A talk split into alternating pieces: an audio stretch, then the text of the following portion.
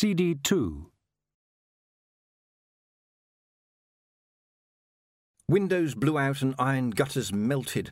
Roofs lifted into the air and settled again. Buildings shook. But this storm had been blowing in from far across the plains, pushing the natural background magic ahead of it. It dumped it now, all in one go. They said afterwards that the bolt of lightning hit a clockmaker's shop in the Street of Cunning Artificers, stopping all the clocks at that instant. But that was nothing. In Baker Street, a couple who'd never met before became electrically attracted to one another and were forced to get married after two days for the sake of public decency. In the Assassins' Guild, the chief armourer became hugely, and since he was in the armoury at the time, tragically attractive to metal.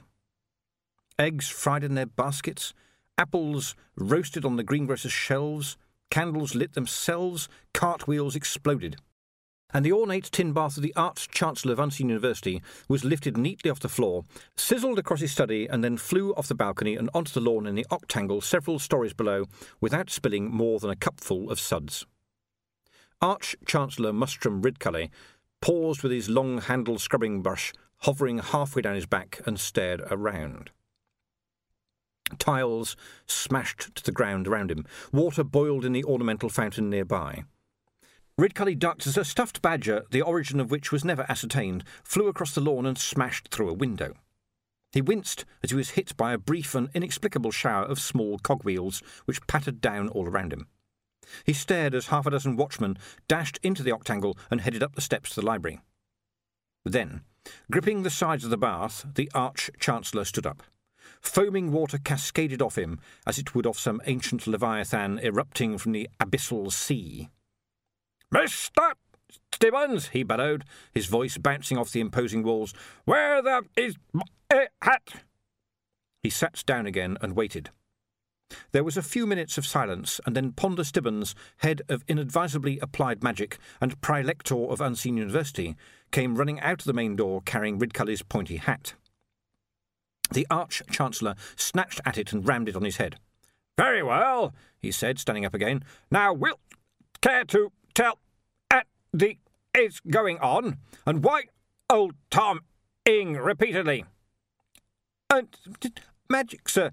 I owen up the mechanism," Ponder shouted above the sound-destroying silences. Old Tom, the university's venerable clock, told not sounds but silences.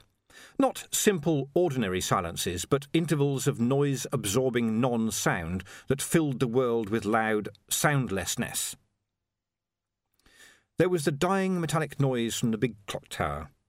Ponder and Ridcully waited a few moments, but the city stayed full of normal noise like the collapse of masonry and distant screams. "Right," said Ridcully, as if grudgingly awarding the world a mark for trying.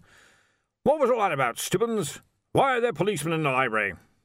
"A big magical storm, sir, in uh, several thousand gigathoms. I believe that the watch is, is uh, chasing a criminal."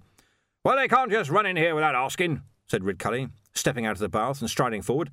"What do we pay our taxes for, after all?" Uh, we don't actually pay, pay, pay taxes, sir," said Ponder, running after him. Uh, "the system is that we promise to pay taxes if the city ever asks us to, but provided the city promises never to ask us, sir. Uh, we make a voluntary—" "Well, at least we have an arrangement, Stibbons." Uh, yes, sir. May I point out to you that uh, you—" "And that means they have to ask permission. The essential decencies must be maintained," said Ridcully firmly. "And I am the master of this college." Uh, on the uh, subject of uh, decencies, sir, um, you are not, in fact, wearing—" Ridcully strode through the open doors of the library. "What's going on here?" he demanded. The watchman turned and stared.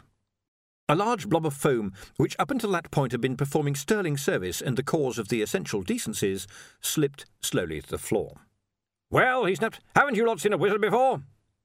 A watchman snapped to attention and saluted. "Captain Carrot, sir, we've er uh, never seen so much of a wizard, sir." Ridcully gave him the slow, blank stare used by those with acute uptake grasping deficiency. "What's he talking about, Stibbons?" he said out of the corner of his mouth. Uh, "You're um, insufficiently dressed, sir." "What? I've got my hat on, haven't I?" "Yes, sir." "Hat equals wizard. Wizard equals hat. Everything else is frippery. Anyway, I'm sure we're all men of the world," Ridcully added, looking around. For the first time he took in the other details about the watchman. And dwarves of the world, ah. Trolls of the world too, I see, and um, women of the world too, I note. um, the Arch-Chancellor lapsed into a moment's silence and then said, uh, Mister Stibbons? Uh, yes, sir? Would you be so kind as to run up to my rooms and fetch my robe? Oh, of course, sir. And in the meantime, please be so good as to lend me your hat. But um, you do actually have your hat on, sir, said Ponder.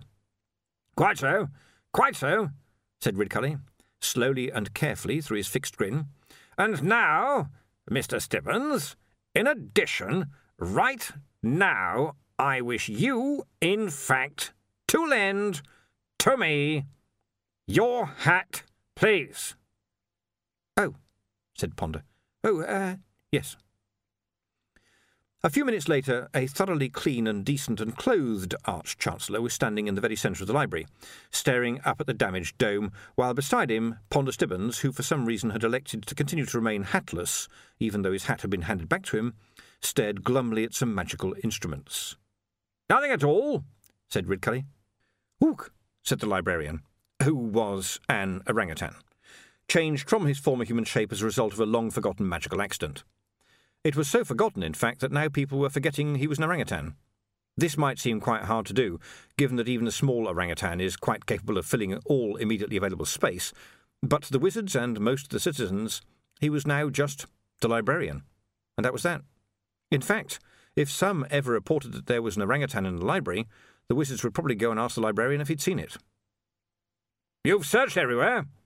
"And he, he can't search everywhere in this library, sir," said Ponder. "That would take more time than actually could possibly exist.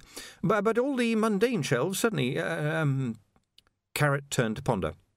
Uh, what was the um for, please, sir? You, you, you understand that this is a magical library, uh, and that means that even in normal circumstances there is an area of high magical potential above the bookshelves. "I have been here before," said Carrot.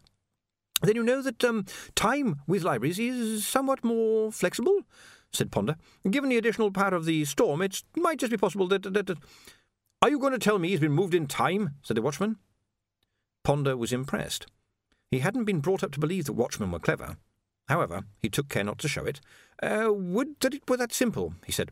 "However, um, the lightning appears to have added a random lateral component." "A what?" said Ridcully. "You mean in time and space," said Carrot. Ponder felt himself getting rattled. Non-wizards shouldn't be that quick. "Not exactly," he said, and gave up. "I'm really going to have to work on this, Arch-Chancellor. Some of the readings I'm getting can't possibly be real." Vimes knew that he had woken up.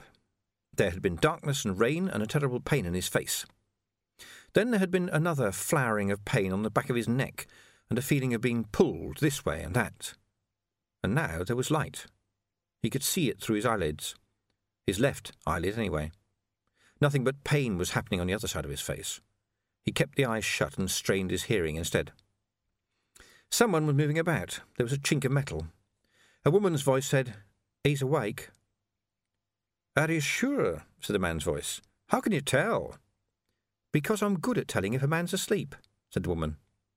Vimes opened his eye. He was lying on a bench or table of some sort. A young woman was leaning against the wall next to him, and her dress and bearing and the way she leaned filed immediately in Vimes's policeman brain as seamstress, but one of the bright ones. The man had a long black robe and a silly floppy hat that got filed under "Help, I'm in the hands of a doctor." He sat bolt upright. "You lay one hand on me and I'll thump you," he yelled, trying to swing his legs off the table. Half his head burst into flame. "I should take it easy if I were you," said the doctor, gently pushing him back. "That was a very nasty cut. And don't touch the eye patch." "Cut!" said Vimes, his hand brushing the stiff cloth of an eye patch. Memories interlocked. "Carcer, did anyone get him?" "Whoever attacked you got away," said the doctor. "After that fall," said Vimes, "he must have been limping at least. Look, I've got to get..." Then he noticed all the other things. He'd been picking them up all the time, but only now did the subconscious present the list. He wasn't wearing his own clothes. "What's happened to my uniform?" he said. And he noticed the "I told you so" expression the woman gave the doctor. "Whoever attacked you stripped you down to your drawers and left you lying in the street," she said. "I found you some spare clothes at my place. It's amazing what people leave behind." "Who took my armour?" "I never know names," said the woman. "I saw a bunch of men running off carrying stuff, though." "Ordinary thieves, didn't they leave a receipt?" "No," she said, laughing. "Why should they?" "And are we allowed to ask questions?" said the doctor, tidying his tools. None of this was right. "Well, I mean, thank you, yes," said Vimes. "What's your name?" Vimes's hand stopped halfway to his face again. "You mean you don't know me?" he said. "Should we?" said the doctor. None of this was right. "This is Ankh-Morpork, isn't it?" said Vimes. Er, yes, said the doctor, and turned to the woman. "There was a blow to the head," he said, "but I wouldn't have thought it was that bad."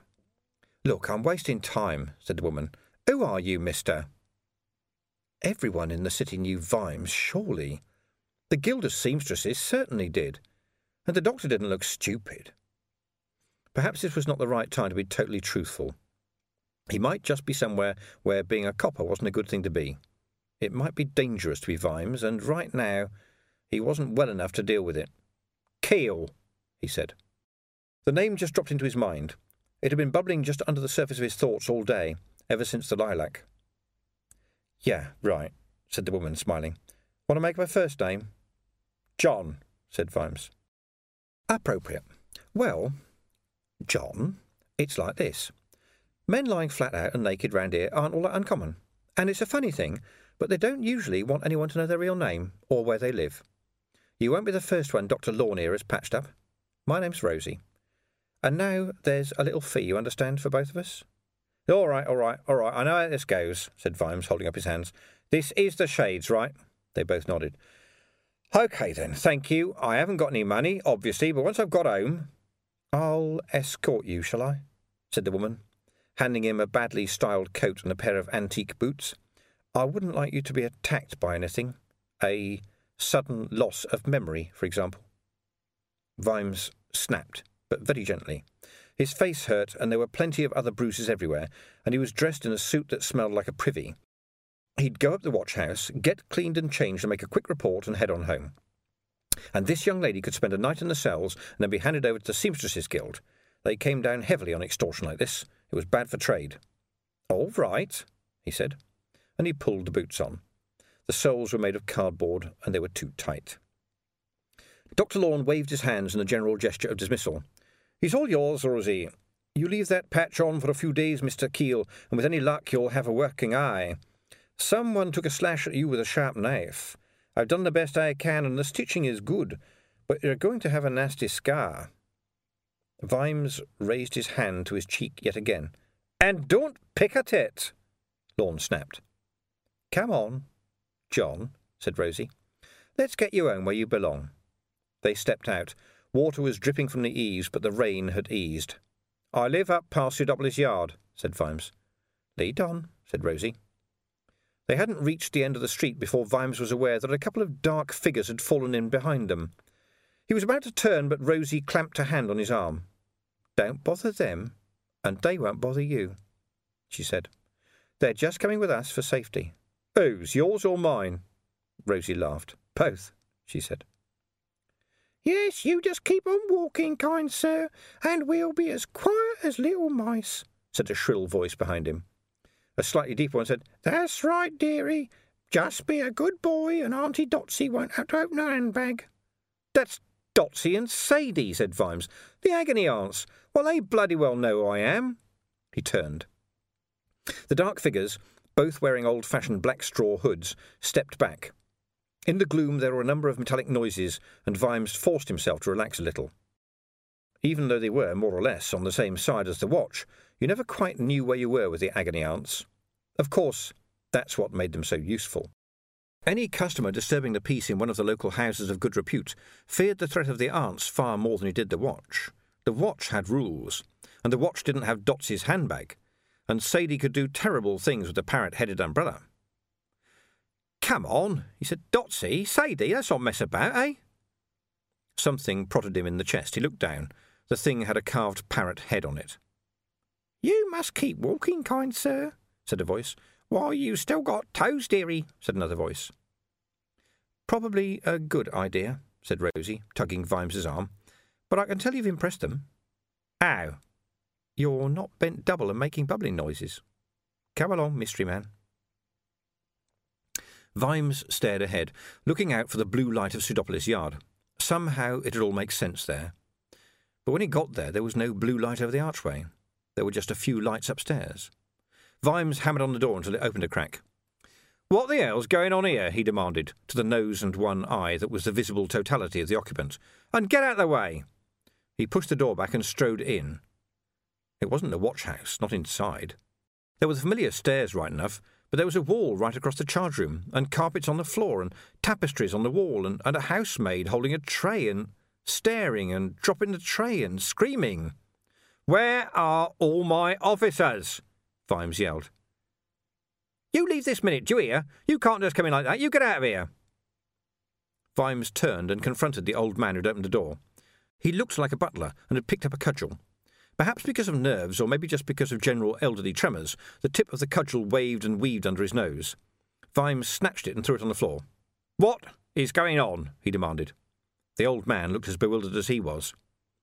Vimes felt an odd, hollow terror welling up inside him. He darted back through the open door and into the wet night. Rosie and the aunts had melted away in the darkness, as night people do when trouble looms, but Vimes ran on and into King's Way, pushing aside other pedestrians and dodging the occasional carriage. He was getting a second wind when he reached Schoon Avenue and turned into the driveway at number one. He wasn't sure what he'd find, but the place looked normal and there were torches burning on either side of the door. Familiar gravel crunched under his feet. He went to hammer on the door, but steeled himself not to and rang the bell instead. After a moment, the door was opened by a butler. "Thank goodness," said Vimes. "It's me, man. Been in a fight. Nothing to worry about. How is—" "What do you want?" said the butler coldly. He took a step back, bringing him more fully in the light of the hall lamps. Vimes had never seen him before. "What happened to Willikins?" said Vimes. "The scullery boy." Now the butler's tone was icy.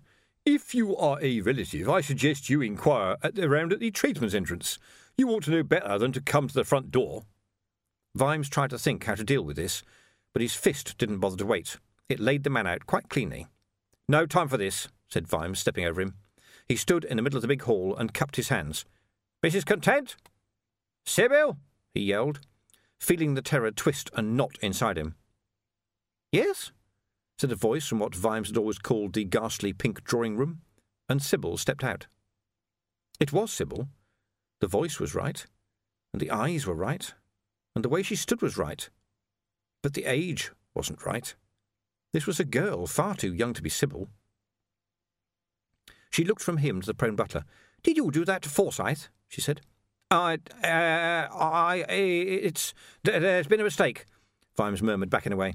But Sybil was already pulling a sword off the wall. It wasn't there for show. Vimes couldn't remember if his wife had ever learned to fence, but several feet of edged weapon is quite threatening enough when wielded by an angry amateur. Amateurs sometimes get lucky. He backed away hurriedly. "It's been a mistake. Uh, wrong house, mistaken identity." He almost tripped over the fallen butler, but managed to turn this into a staggering run through the doorway and down the steps. Wet leaves brushed against him as he blundered through the shrubbery to the gateway, where he leaned against the wall and gulped for air. That bloody library! Hadn't he heard something once about how he could walk through time or something there? All those magical books pressed together did something strange. Sybil had been so young.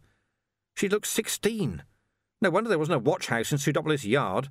They'd only moved in there a few years ago. The water was soaking through the cheap clothes.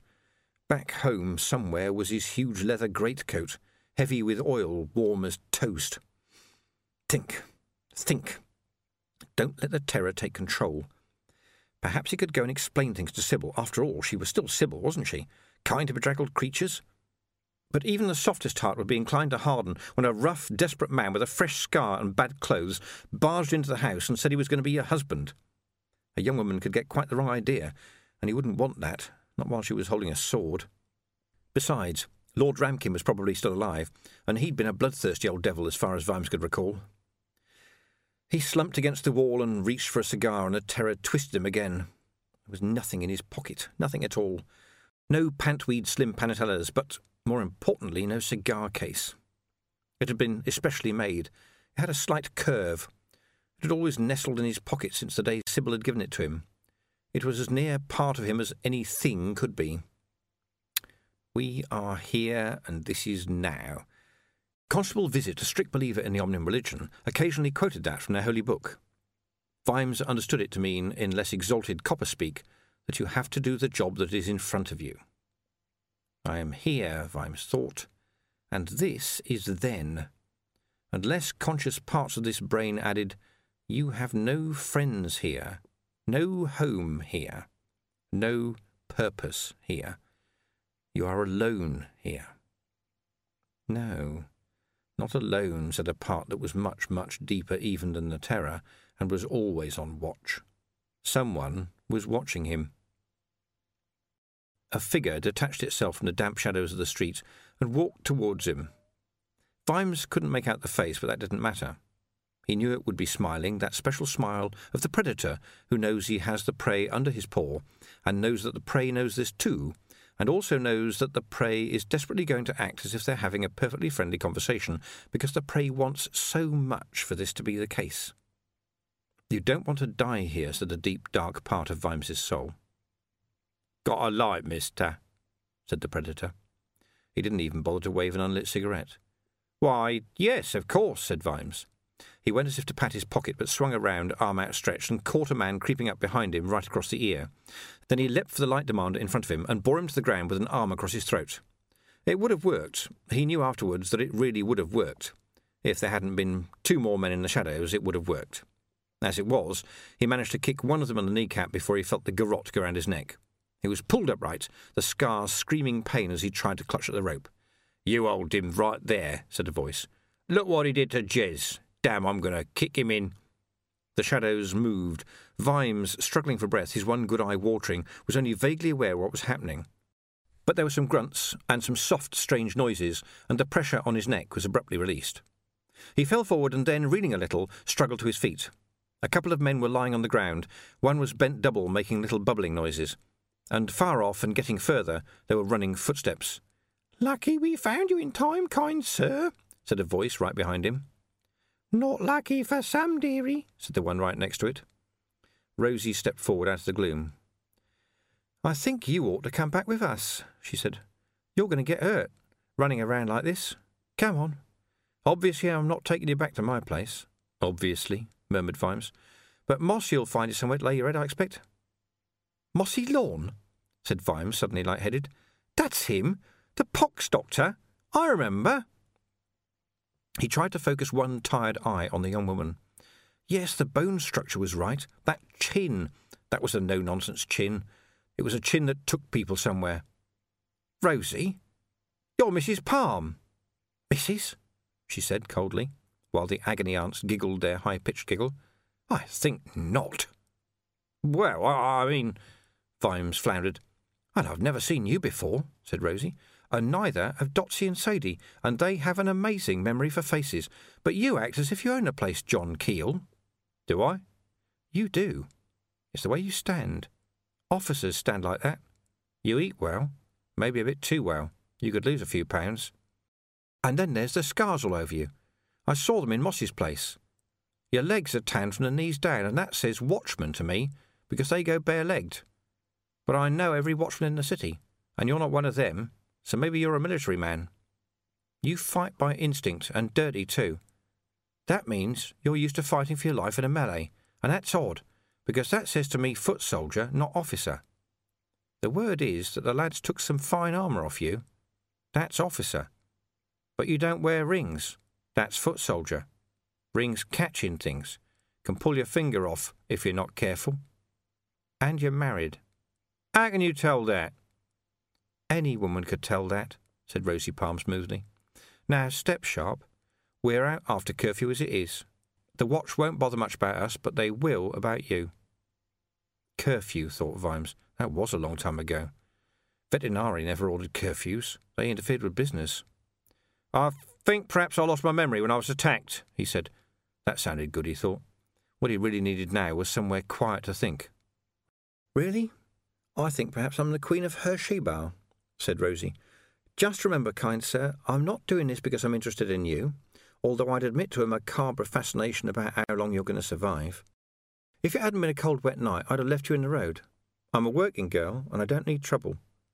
but you look like a man who can lay his hands on a few dollars, and there will be a bill."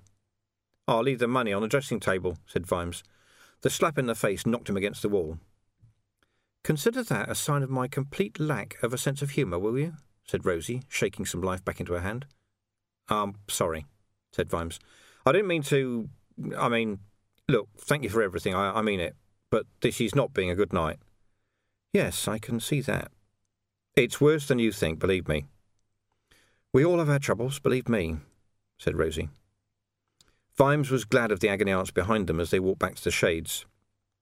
This was the old Shades, and Lorne lived a street's width away from it. The watch never set foot here. In truth, the new Shades wasn't a lot better, but people had at least learned what happened if anyone attacked a watchman. The aunts were a different matter. No one attacked the aunts. A night's sleep, thought Vimes. Maybe in the morning this wouldn't have happened. "She wasn't there, was she?" said Rosie after a while. "Your wife. That was Lord Ramkin's house. Are you in trouble with him?" "Never met the man," said Vimes absently. "You were lucky someone told us where you'd gone. Those men were probably in the pay of someone up there. They're a law unto themselves over in Ankh. Some rough man walking around with no tradesman's tools, well, he's to be turned off the patch. And if they rob you blind while they're doing it, who's going to care?" Yes, thought Vimes, that's the way it was. Privilege, which just means private law. Two types of people laugh at the law, those that break it and those that make it. Well, it's not like that now. But I'm not in now, now. Damn those wizards. The wizards, right. In the morning I'll go and explain, easy. They'll understand. I bet they can send me right back to when I left. There's a whole university full of people to deal with this. It's not my problem anymore. Relief filled his body like a warm pink mist. All he had to do was get through the night. But why wait? They were open all night, weren't they? Magic didn't shut. Vimes remembered late-night patrols when he could practically see by the glows coming from some of the windows. He could simply... Hold on, hold on. A policeman's thought had been stirring in his mind. The aunts didn't run. They famously didn't run. They caught up with you slowly. Anyone who'd been, as they called it, a very naughty boy, would sleep extremely badly knowing that the aunts on his tail were slowly getting nearer, pausing only for a cream tea somewhere or to visit an interesting jumble sale. But Vimes had run, run all the way up to Schoon Avenue, in the dark, through coach traffic and crowds of people worming home before curfew. No one had paid him any attention. Would surely not have seen his face if they did. And he certainly didn't know anyone here. He amended the thought. No one who knew him. "So," he said casually, "who told you where I'd gone?" "Oh, one of those old monks," said Rosie. "Which old monks?" "Oh, knows. A little bald man with a robe and a broom. There's always monks begging and chanting somewhere. He was in Feeder Road." "And you asked him where I'd gone?" "What? No. He just looked round and said, 'Mister Keel ran up to Schoon Avenue.' Then he went on sweeping." "Sweeping?" "Oh, it's the kind of holy thing they do, so they don't tread on ants, I think. Or they sweep sins away, or maybe they just like the place clean. Who cares what monks do?" "And nothing about that struck you as odd?" "Why? I thought perhaps you were naturally kind to beggars," snapped Rosie. "Doesn't bother me. Dotsie said she put something in his begging bowl, though." "What? Would you ask?" The majority of Vimes thought, who does care about what monks do? They're monks. That's why they're weird. Maybe one had a moment of revelation or something. They like that kind of thing. So what? Find the wizards. Explain what's happened and leave it to them. But the policeman part thought, how do little monks know I'm called Keel? I smell a rat. The majority said, it's a thirty-year-old rat then. And the policeman said, yeah, that's why it smells. "Look, I'm going to have to go and check something," he said. "I'll probably be back." "Well, I can't chain you up," said Rosie. She smiled a grim little smile and went on, "That costs extra. But if you don't come back, yet have any intention of staying in this city, then the aunts—" "I promise you, the last thing I want to do is leave Ankh-Morpork," said Vimes. "That actually sounded convincing," said Rosie. "Off you go, then. We're past curfew now, but why don't I think you'll be bothered by that?" As he disappeared in the gloom, Dotsie sidled up to Rosie. "Do you want we should follow him, dearie?" "Don't bother." You should have let Sadie give them a little prod, dear. That slows them down. I think it takes quite a lot to slow that man down. And we don't want trouble. Not at a time like this. We're too close. You don't want to be out at a time like this, mister. Vimes turned. He'd been hammering on the closed gates of the university. There were three watchmen behind him. One of them was holding a torch. Another was holding a sword. A third had clearly decided that activities for tonight would not include heavy lifting. Vimes raised his hands slowly. I expect he wants to be in a nice cold cell for the night, said the one with the torch. Oh dear, thought Vimes. It's the Comedian of the Year contest.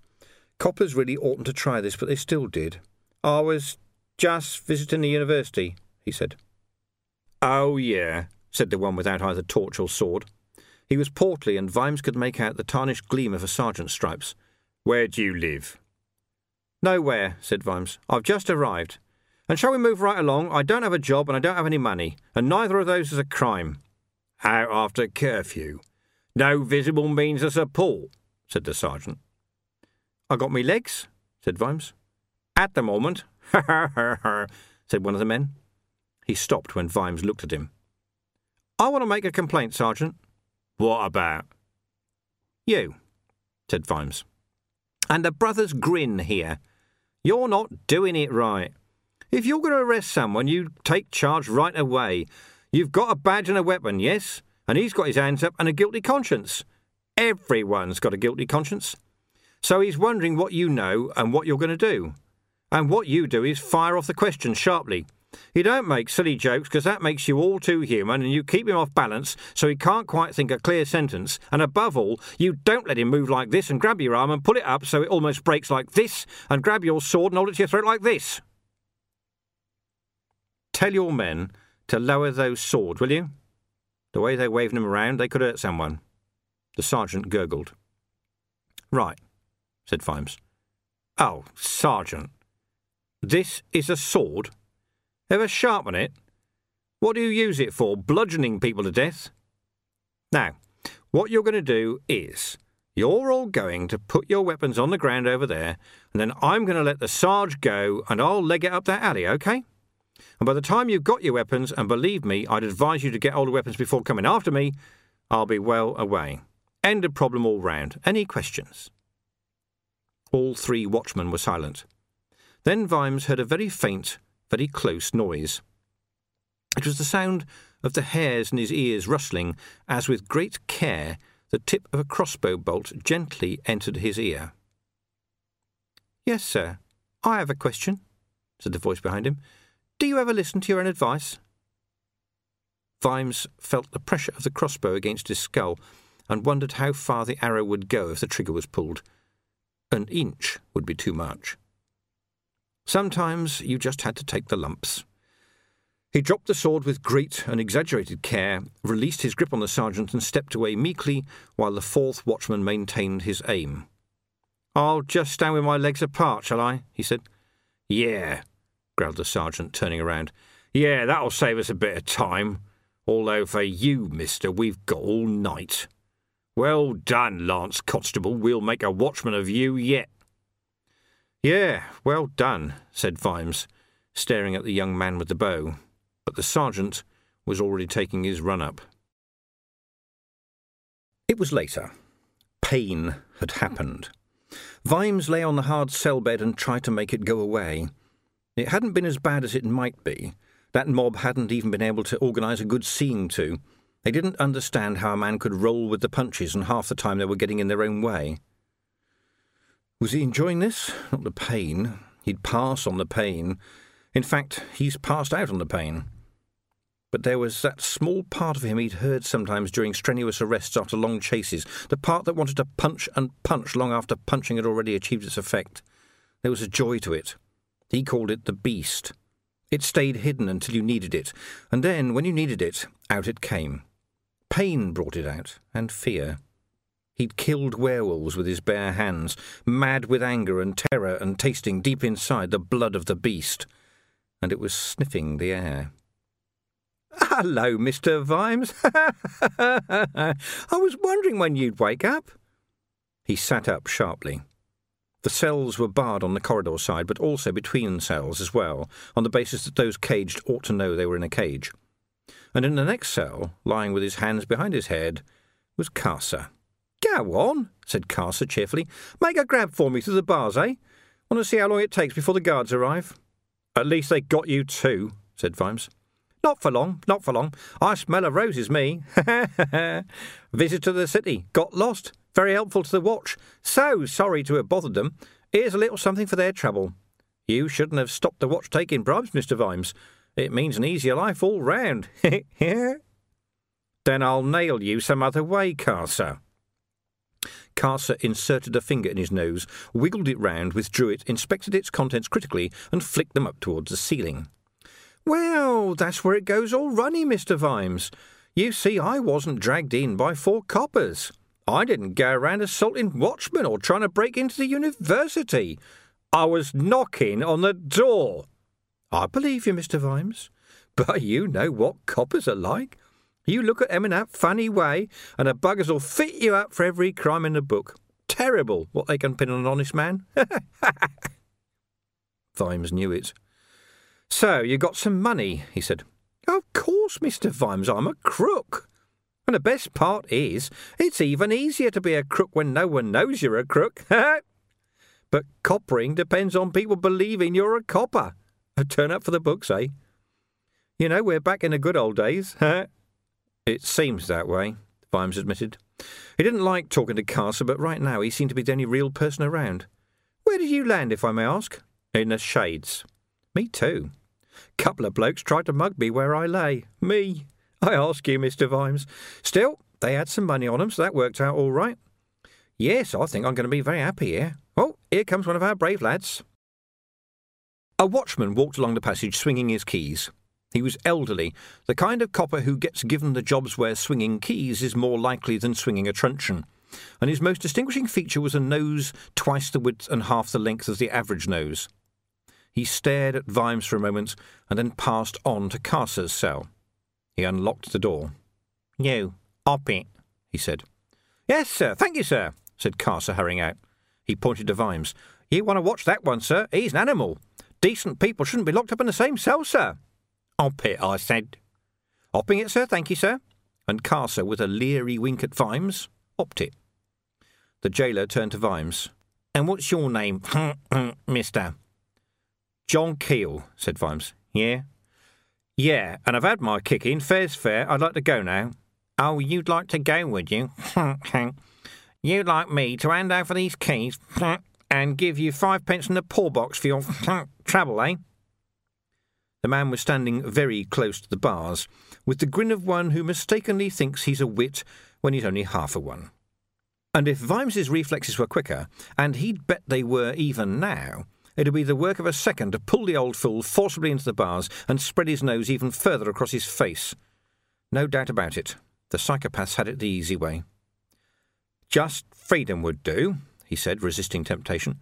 "You ain't going anywhere, except to see the captain," said the jailer. "That'd be Captain Tilden," said Vimes. "Have I got that right? Smokes like a bonfire, got a brass ear and a wooden leg." "Yeah, and he can have you shot. How do you like them bananas?"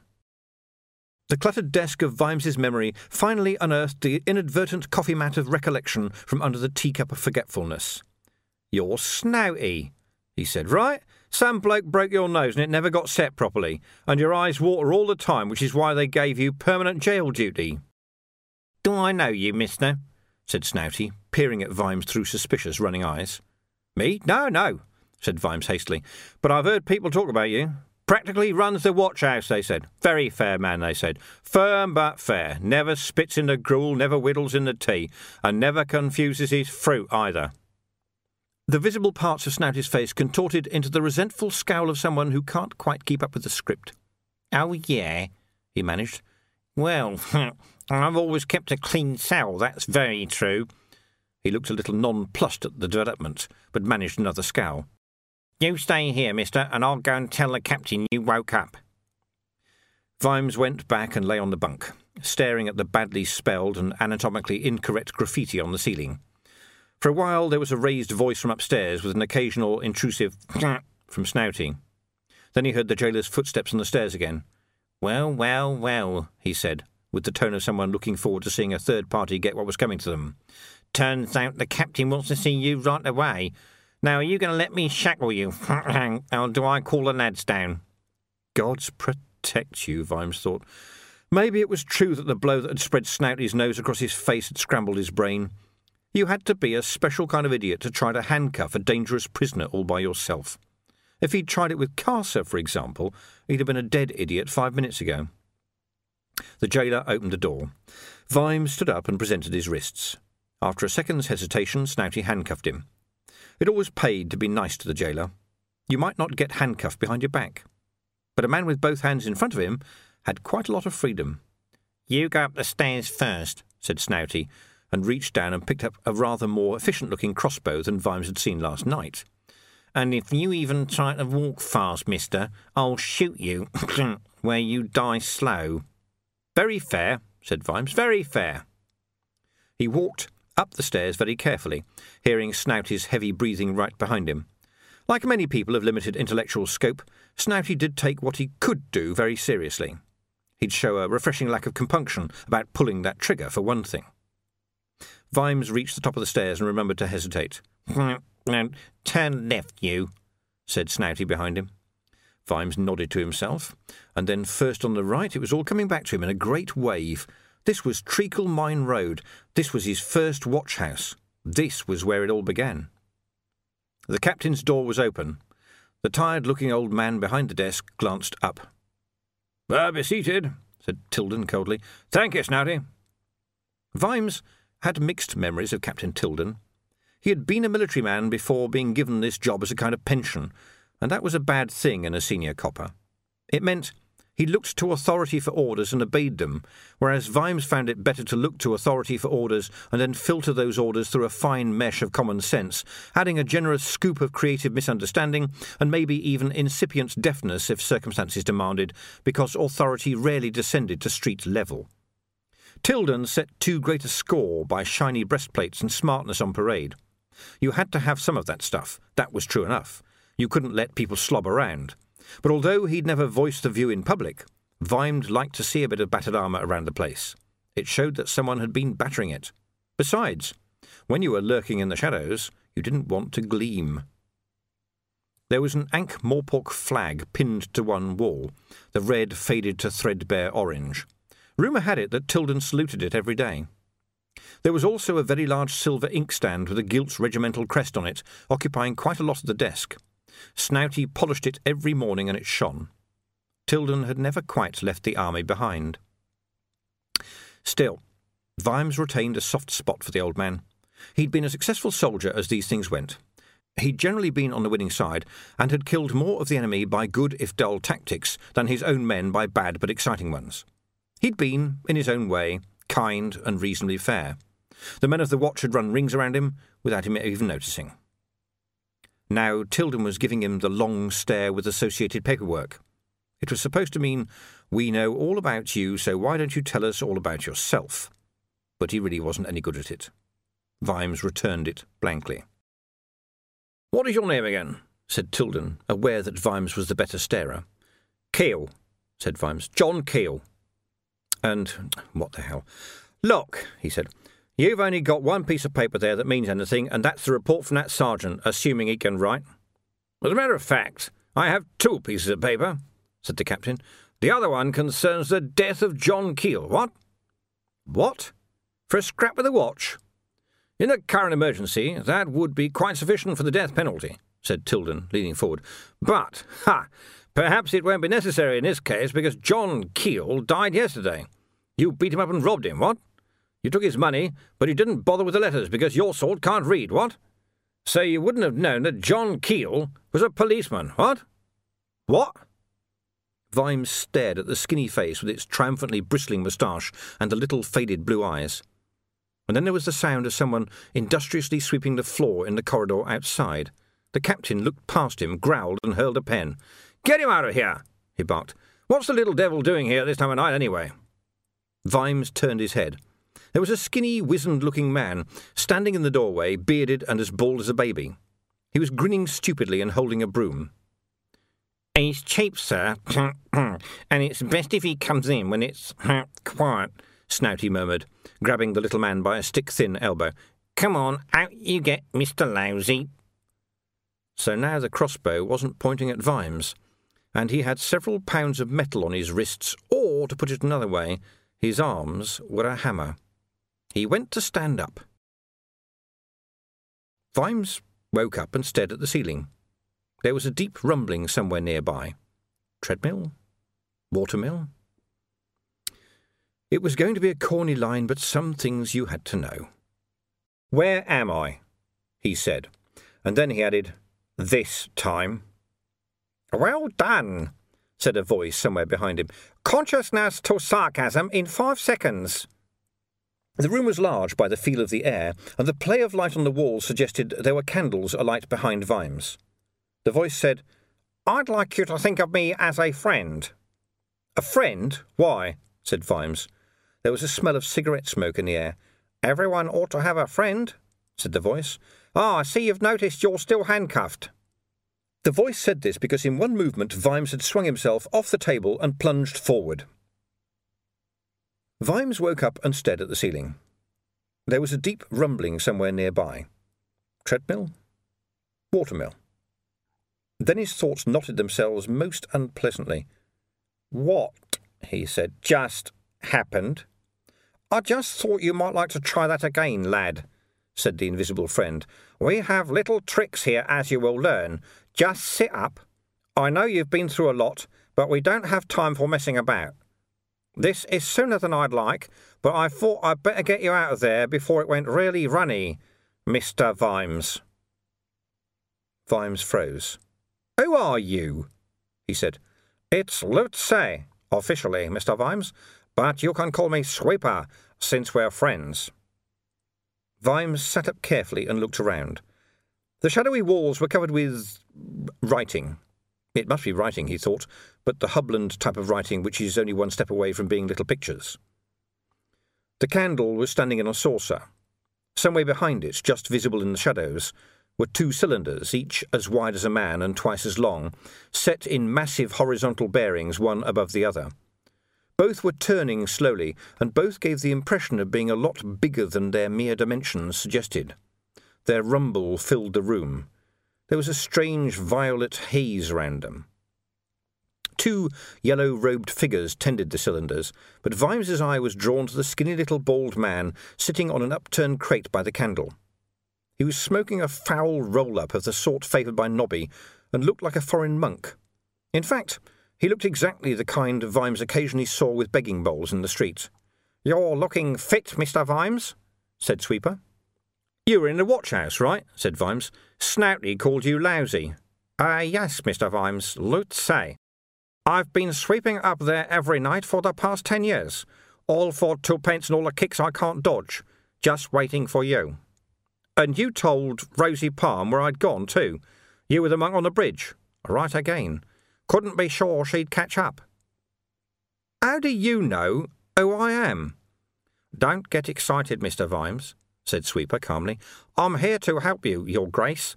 And I'm your friend because right now I'm the only person in the world who will probably believe anything you tell me about, oh, thunderstorms and falls, that sort of thing. At least," he added, "the only sane person." He watched Vimes as the man sat quite still for half a minute. "Good, Mister Vimes," said Sweeper. "Thinking. I like that in a man." "This is magic, right?" said Vimes at last. "Something like that, yes," said Sweeper. "For instance, just now we moved you back in time, just a few seconds, just so you wouldn't do anything you'd regret. Can't say I blame you for wanting to have a go at someone after all you've been through, but we don't want any harm to come to you, do we?" "Ha! I almost had my hands round your throat." Sweeper smiled. It was a disarmingly little smile. "Smoke?" he said. He fumbled in his robe and produced a ragged hand-rolled cigarette. "Thanks, but I've got my own," Vimes began automatically. His hand stopped halfway to his pocket. "Ah, yes," said Sweeper. "The silver cigar case. Sybil gave it to you as a wedding present, right? Shame about that." "I want to go home," said Vimes. It came out as a whisper. He hadn't been sleeping in the past twelve hours, merely recovering. This time it was Sweeper who sat in silence, apart from the rumble of the cylinders. "You're a policeman, Mister Vimes," he said eventually. "Well, I'd like you to believe, for a while, that I'm a sort of policeman too, all right? Me and my colleagues, we see that things happen, or don't happen. Don't ask questions right now, just nod." Vimes shrugged instead. "Good. And let's say on our patrol we found you, as it might be, in a metaphorical kind of way, lying in the gutter on a Saturday night singing a rude song about wheelbarrows." "I don't know a rude song about wheelbarrows." Sweeper sighed. "Hedgehogs, custard, one-string fiddles, it really doesn't matter. Now we found you a long way from where you should be, and we'd like to get you home, but it's not as easy as you might think." "I've gone back in time, haven't I? It was that bloody library. Everyone knows the magic in there makes strange things happen." "Well, yes. It was mainly that, yes. It's more true to say that you, uh, got caught up in a major event." "Can anyone get me back? Can you get me back?" "Well," said Sweeper, looking awkward. "Wizards can if you can't," said Vimes. "I'll go and see them in the morning." "Oh, you will, will you? I'd like to be there when you do. These ain't the wizards under decent old Ridcully, you know, and you're not His Grace Commander Sir Samuel Vimes neither. You're a rough-looking devil who'll be burbling a story about thunderstorms and flying through time to a bunch of rather devious and unpleasant men. You'll be lucky if they only laugh at you. Anyway, even if they wanted to be helpful, they'd hit the same problem." "And what's that?" "It can't be done. Not yet." For the first time in the conversation, Sweeper looked ill at ease. "The big problem I'm facing, Mister Vimes, is that I ought to tell you a few things that I'm not, in any circumstances, allowed to tell you. But you're a man who isn't happy until he knows the facts. I respect that. So, if I tell you everything, can you spare me, oh, twenty minutes of your time? It could save your life." "All right," said Vimes. "But what—" "You've got a bargain," said Sweeper. "Roll on, boys." The noise of the big cylinders changed for a moment, and Vimes felt a very slight shock, a suggestion that his whole body had just gone plib. "Twenty minutes," said Sweeper. "I'll answer every question, and then, Mister Vimes, we'll have a little chat, and send you back from twenty minutes in the future to now, and you'll tell yourself what you and me agree you ought to know, which will be most of it, really. You're a man who can keep secrets, okay?" Uh, yeah, but... Vimes began. The tone of the spinning cylinders changed slightly. Sam Vimes saw himself, standing in the middle of the room. "That's me!" "Yeah, right," said Sweeper. "Now listen to the man." "Hello, Sam," said the other Vimes, staring not quite at him. "I can't see you, but they say you can see me. Remember the smell of lilac? You thought about those who died. And then you told Willikins to hose down that kid. And uh, you've got a pain in your chest and you're a bit worried about it, but you haven't told anyone. That's about enough, I think. You know I'm you. Now, there's some things I can't tell you. I can know them because I'm in a—" The speaker stopped and looked away, as if he was taking instruction from someone off stage. "A closed loop. Uh, you could say I'm twenty minutes of your life you don't recall. Remember when you had—" A sensation that his whole body had just gone plib. Sweeper stood up. "I hate to do this," he said, "but we're in the temple and we can pretty much dampen out the paradoxes. On your feet, Mister Vimes, I'm going to tell you everything." "You just said you couldn't." Sweeper smiled. "I need any help with those handcuffs?" "What? These old capstick mark ones? No, just give me a nail in a couple of minutes. How come I'm in a temple?" "I brought you here." "You carried me?" "No, you walked with me. Blindfolded, of course, and then, when you were here, I gave you a little drink." "I don't remember that." "Of course not. That was the purpose of the drink. Not very mystical, but it does the job. We don't want you coming back here now, do we? This place is supposed to be a secret." "You messed up my memory. Now, you see here. Vimes half stood, but Sweeper held up his hands placatingly. "Don't worry, don't worry, it just made you forget a few minutes," he said. "How many minutes?" "Just a few, just a few. And it had herbs in it. Good for you, herbs. And then we let you sleep. Don't worry, no one is after us. They'll never know you've gone. See these things here?"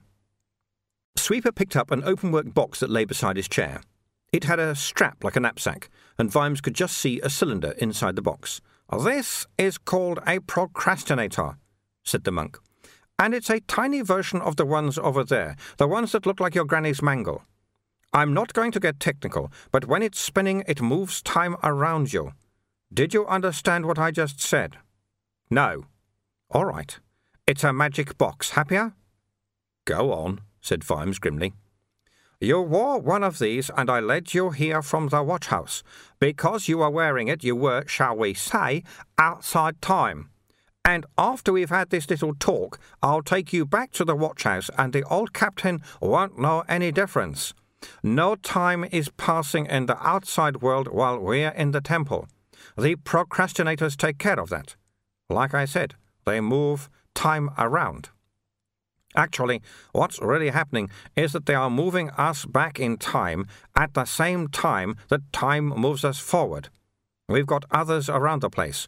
Good for keeping food fresh. What else can I tell you? Oh yeah, it helps keep track if you just think of things happening one after another, believe me." "This is like a dream," said Vimes. There was a clink as the handcuffs sprang open. "Yes, it is, isn't it?" said Sweeper calmly. "And can your magic box take me home? Move me in time all the way to where I ought to be? This? Ha! No, this is strictly for small-scale stuff." "Look, Mister Sweeper, I've spent the last day fighting a right bastard on a roof and getting beaten up twice and sewn up once and, ha, stitched up too. I've got the impression I should be thanking you for something, but I'm damned if I know what it is. What I want is straight answers, mister. I'm the commander of the watch in this city." "Don't you mean you will be?" said Sweeper. "No. You told me it helps if I think of things happening one after another. Well, yesterday, my yesterday, I was commander of the watch, and I bloody well still am the commander of the watch. I don't care what anyone else thinks. They are not in possession of all the facts." "Hold on to that thought," said Sweeper, standing up. "All right, Commander. You want some facts? Let's take a walk in the garden, shall we?" "Can you get me home?" "Not yet. It's my professional opinion that you're here for a reason." "A reason? I fell through the bloody dome." "That helped, yes. Calm down, Mister Vimes. It's all been a great strain, I can see." Sweeper led the way out of the hall. There was a big office outside, a hubbub of quiet but purposeful activity. Here and there, among the worn and scratched desks, there were more cylinders like the ones Vimes had seen in the other chamber. Some of them were turning slowly. "Very busy, our Ankh-Morpork section," said Sweeper. "We had to buy the shops on either side." He picked up a scroll from a basket by one desk, glanced at the contents, and tossed it back with a sigh. "And everyone's overworked," he added. "We're here at all hours, and when we say all hours, we know what we're talking about." "But what is it you do?" said Vimes. "We see that things happen." "Don't things happen anyway?" "Depends what things you want. We are the monks of history, Mister Vimes. We see that it happens." "I've never heard of you, and I know this city like the back of my hand." "Right. And how often do you really look at the back of your hand, Mister Vimes?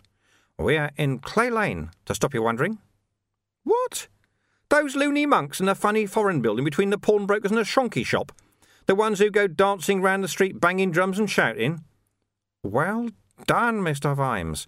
It's funny how secretly you can move when you're a loony monk dancing through the streets banging a drum." "When I was a kid, most of my clothes came from the shonky shop in Clay Lane," said Vimes. "Everyone we knew got their clothes from the shonky shop. Used to be run by a foreign guy with a funny name." "Brother Sunshine Sun," said Sweeper. "Not a hugely enlightened operative, but a genius when it comes to pricing fourth-hand schmutter. Shirts so worn you could see daylight through them, and trousers as shiny as glass," said Vimes. "And by the end of the week, half the stuff was in the pawn shop." "That's right," said Sweeper. "You'd pawn your clothes in a pawn shop, but you'd never buy clothes from the pawn shop, 'cause there were standards, right?" Vimes nodded. When you got right down to the bottom of the ladder, the rungs were very close together, and oh my, weren't the women careful about them. In their own way, they were as haughty as any duchess. You might not have much, but you could have standards. Clothes might be cheap and old, but at least they could be scrubbed. There might be nothing behind the front door worth stealing, but at least the doorstep could be clean enough to eat your dinner off, if you could have afforded dinner. And no one ever bought their clothes from the pawn shop. You'd hit bottom when you did that. No, you bought them from Mister Sun at the shonky shop, and you never asked where he got them from. "I went to me first proper job in a suit from the shonky shop," he said. "Seems like centuries ago now." "No," said Sweeper. "It was only last week." Silence ballooned. The only sound was the purr of the cylinders dotted around the room. Then Sweeper added, "It must have occurred to you." "Why? I've spent most of the time here being beaten up or unconscious or trying to get home. You mean I'm out there somewhere?" "Oh, yes.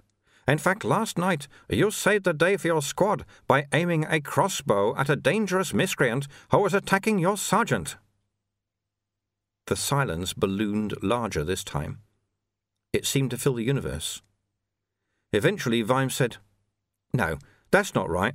That never happened. I would have remembered that, and I can remember a lot about my first weeks in the job." "Interesting, isn't it?" said Sweeper. "But is it not written? There's a lot goes on we don't get told.